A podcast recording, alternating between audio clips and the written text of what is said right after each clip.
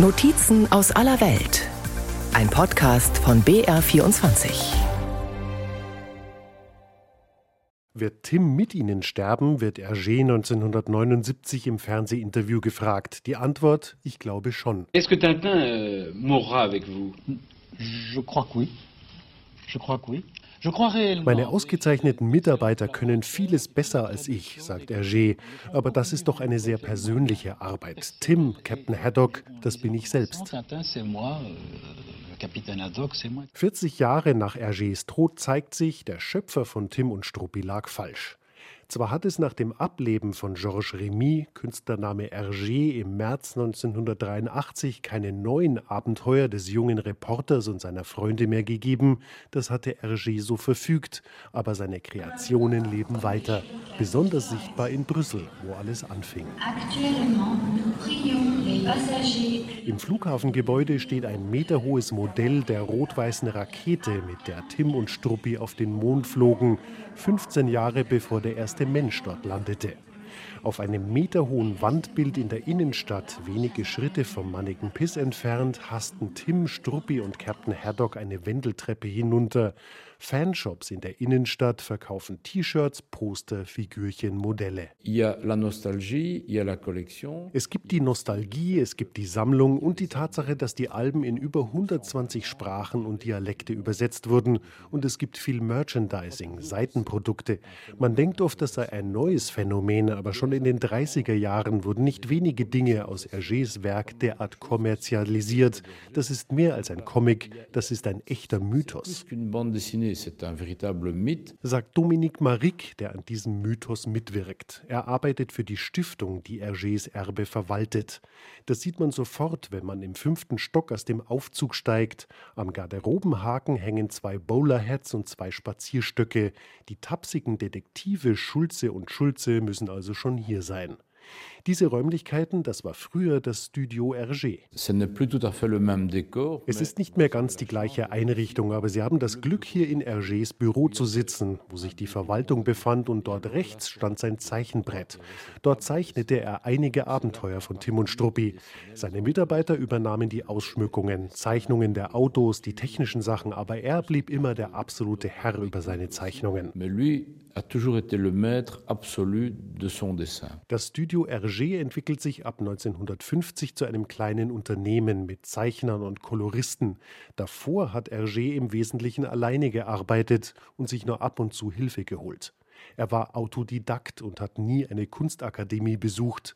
Trotzdem bringt er den Comic als Kunstform maßgeblich voran, sagt Dominique Maric. Bien sûr, en Belgique et ailleurs, Natürlich hat Hergé in Belgien und darüber hinaus einen eigenen Stil geschaffen, eine eigene Grammatik, eine Ästhetik des Comic.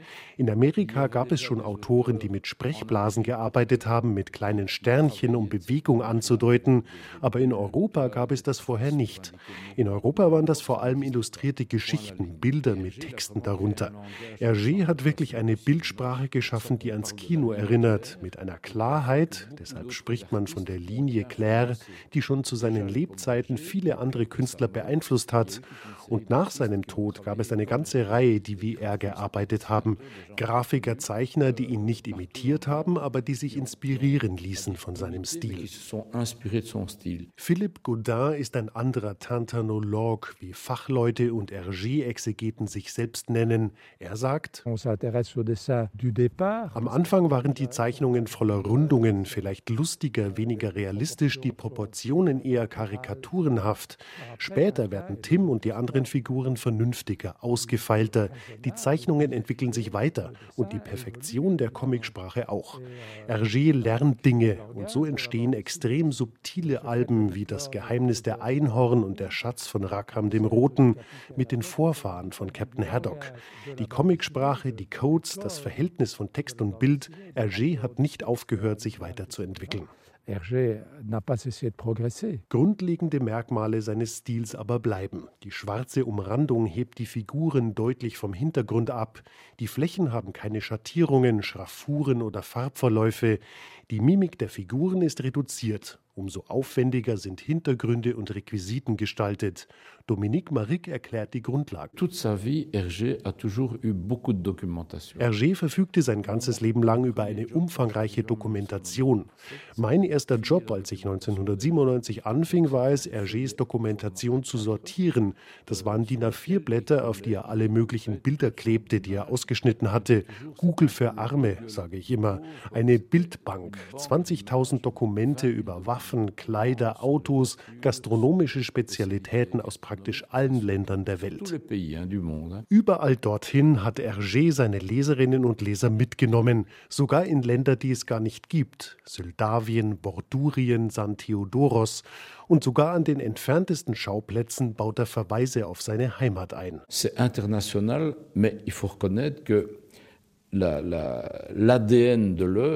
Werk kommt international daher, aber man kann erkennen, dass die DNA belgisch bleibt. In Tim in Tibet zum Beispiel, wenn wir uns in den tibetischen Klöstern des Himalaya befinden, dann sind deren Namen tatsächlich Orte in Belgien, entweder in der Region Namur oder in Wallonisch-Brabant, die er ein wenig veränderte. Es gibt Namen wie Corbion, was eigentlich Corbion ist, oder Weipion, was an Wepion erinnert, eine kleine Stadt Stadt in der Nähe von Namur, wo Erdbeeren angebaut werden. Also sogar in den philosophischsten, eher abgehobenen Alben gibt es Verweise auf das Land. Das ist ein kleines Augenzwinkern, das wir natürlich verstehen. Dabei hat der Meister selbst Brüssel selten verlassen. Hergé ist in Etterbeek aufgewachsen, nicht weit vom Europaviertel entfernt. Vincent van Illes betreibt dort seine Apotheke. Er kennt die alten Geschichten. Das runde Fenster in dem Haus gehörte zu Hergés Zimmer und seine Mutter sagte zu ihm, siehst du, du schläfst in einem Schiff, das ist ein Bullauge.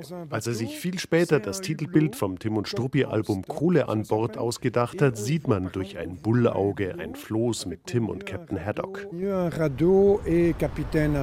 Nach dem ist im Viertel sogar eine Straße benannt. Andere heißen Chang oder Struppi Straße.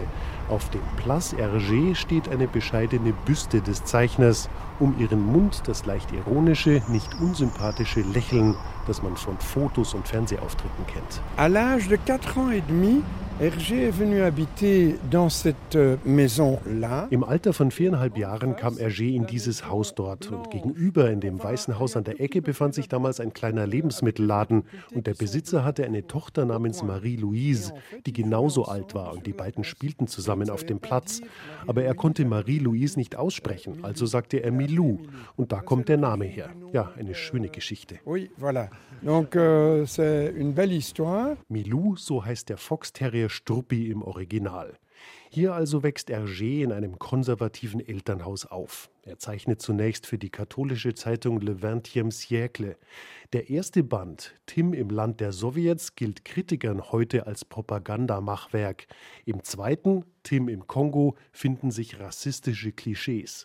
Experte Godin widerspricht, Hergé war eben ein Kind seiner Zeit, sagt er. Et donc cette mentalité, qui était une mentalité de la Belgique dans les années 30. Hergé gibt die belgische Mentalität der 30er Jahre wieder. Man darf nicht vergessen, das ist die Zeit, als Tim im Kongo spielt, ohne sich allzu viele Fragen nach dem Warum zu stellen. Er hat noch nicht die nötige Reife und steht unter dem Einfluss seiner Umgebung, seiner Zeitung, seiner Epoche. Aber gibt es Bösartigkeit, Aggressivität gegenüber Schwarzen? Nein. Es gab Verfahren vor einigen Jahren in Belgien und Frankreich und in beiden Fällen sagten die Richter, nein, es gibt keinen Rassismus, keine Absicht zu schaden, Rassen zu vergleichen. Es ging um Unterhaltung, aber klar, heute würde Hergé das sicher anders machen. Mais évidemment, bon, si Hergé avait dû le faire aujourd'hui, il l'aurait pas fait de la même manière, c'est sûr. Der technische Fortschritt hat ihn ein Leben lang begeistert. Autos, Flugzeuge, Raketen, U-Boote setzt Hergé akribisch in Szene. Heute wirkt das unglaublich gestrig. Vielleicht begeistert gerade das ältere Männer wie Dominique Maric, die schon als Kinder die Alben verschlungen haben. Alles so schön analog hier.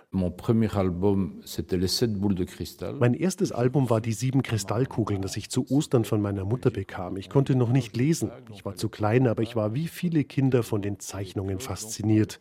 Ich hatte ein bisschen Angst vor der Mumie des Raska Kapak. Auch als Erwachsener mochte ich dieses Album besonders, weil es eine sehr starke Atmosphäre hat. Es gibt gibt viel Geheimnisvolles. Es hat eine besondere, düstere Seite, dann die Archäologie und dann gibt es ein bisschen Alfred Hitchcock-Stimmung, also Detektivgeschichte. Für mich ein sehr gutes Album, ein Thriller, wenn man so will. Frauen kommen kaum vor, nur die singende Wuchtbrumme Bianca Castafiore hinterlässt einen bleibenden Eindruck, und zwar keinen guten. Dafür hat Hergé der Welt neben dem streberhaften Tim die mürrische Saufnase Haddock und den abgedrehten Professor Bienlein geschenkt und deren Slapstick-Einlagen, außerdem das Schimpfwort Troglodyt. Für Hergés künstlerische Entwicklung ist das Album Der blaue Lotus besonders wichtig, sagt Fachmann Philippe Gaudin. Parce que c'est euh, un des premiers où, euh, de toute évidence, Tintin devient un personnage sensible. Weil das eines der ersten ist, wo Tim eine mitfühlende Person wird, offen für andere. In den ersten Alben ist er ein Angeber, voller Vorurteile, einer, der nicht wirklich mit den Leuten redet, der vorgefertigte Meinungen hat über die Völker, die er trifft. Im Blauen Lotus interessiert er sich zum ersten Mal wirklich für jemanden. Er weint, er ist sensibel. Qu'il pleure. Die Rechte an Hergés Werk liegen bei seiner Witwe Fanny und ihrem zweiten Mann Nick Rodwell. Und diese Rechte setzen sie nach Ansicht mancher Tantanologen ziemlich rücksichtslos durch. Ihre Firma betreibt das Merchandising, Zahlen nennt das Unternehmen nicht. Die 24 Tim und Struppi-Alben werden vom Verlag Kastermann herausgegeben. Nach dessen Angaben wurden inzwischen fast 260 Millionen Exemplare weltweit verkauft. Die meisten, nämlich etwa die Hälfte, auf Französisch. Tim und Struppi machen jungen und älteren Menschen in vielen Ländern Spaß. In Belgien zählt Hergés Werk längst, wie das anderer Comic-Künstler, zum kulturellen Erbe, wie die Gemälde von René Magritte oder Peter Paul Rubens. Hergés Alben liest der Norden und der Süden Belgiens. Vielleicht sind sie ein Stückchen dessen, was dieses nicht ganz einfache Land zusammen oder zumindest bei Laune hält. Auf Grundlage der Comics wurden mehrere Zeichentrickfilme gedreht. 2011 kam unter der Regie von Steven Spielberg ein Animationsfilm in die Kinos, der bei Kritikern allerdings weitgehend durchfiel. Echte Fans ziehen sowieso die Hefte vor, und solche Fans gibt es bis hinauf in höchste Kreise, sagt der Experte Dominique Maric. Ich habe den früheren belgischen König Albert II. herumgeführt, Albert von Monaco, Ex-Kommissionschef Barroso. Ich habe den Regisseur Peter Jackson getroffen und Kathleen Kennedy, die Produzentin von Steven Spielberg. Das waren sehr schöne Begegnungen und jedes Mal der gleiche Eindruck. Diese berühmten Leute, die viel Geld haben, einen gewissen Bekanntheitsgrad, vom Augenblick an, wo sie das Universum von Tim und Struppi entdecken, werden sie wieder zu Kindern. Sie sind glücklich, absolut verzaubert. Sie verlieren alle das manchmal etwas oberflächliche ihrer Funktion. In gewisser Weise werden sie wieder zu Kindern. Bis heute werden nach Angaben des Verlages pro Jahr fast vier Millionen Tim und Struppi-Alben verkauft.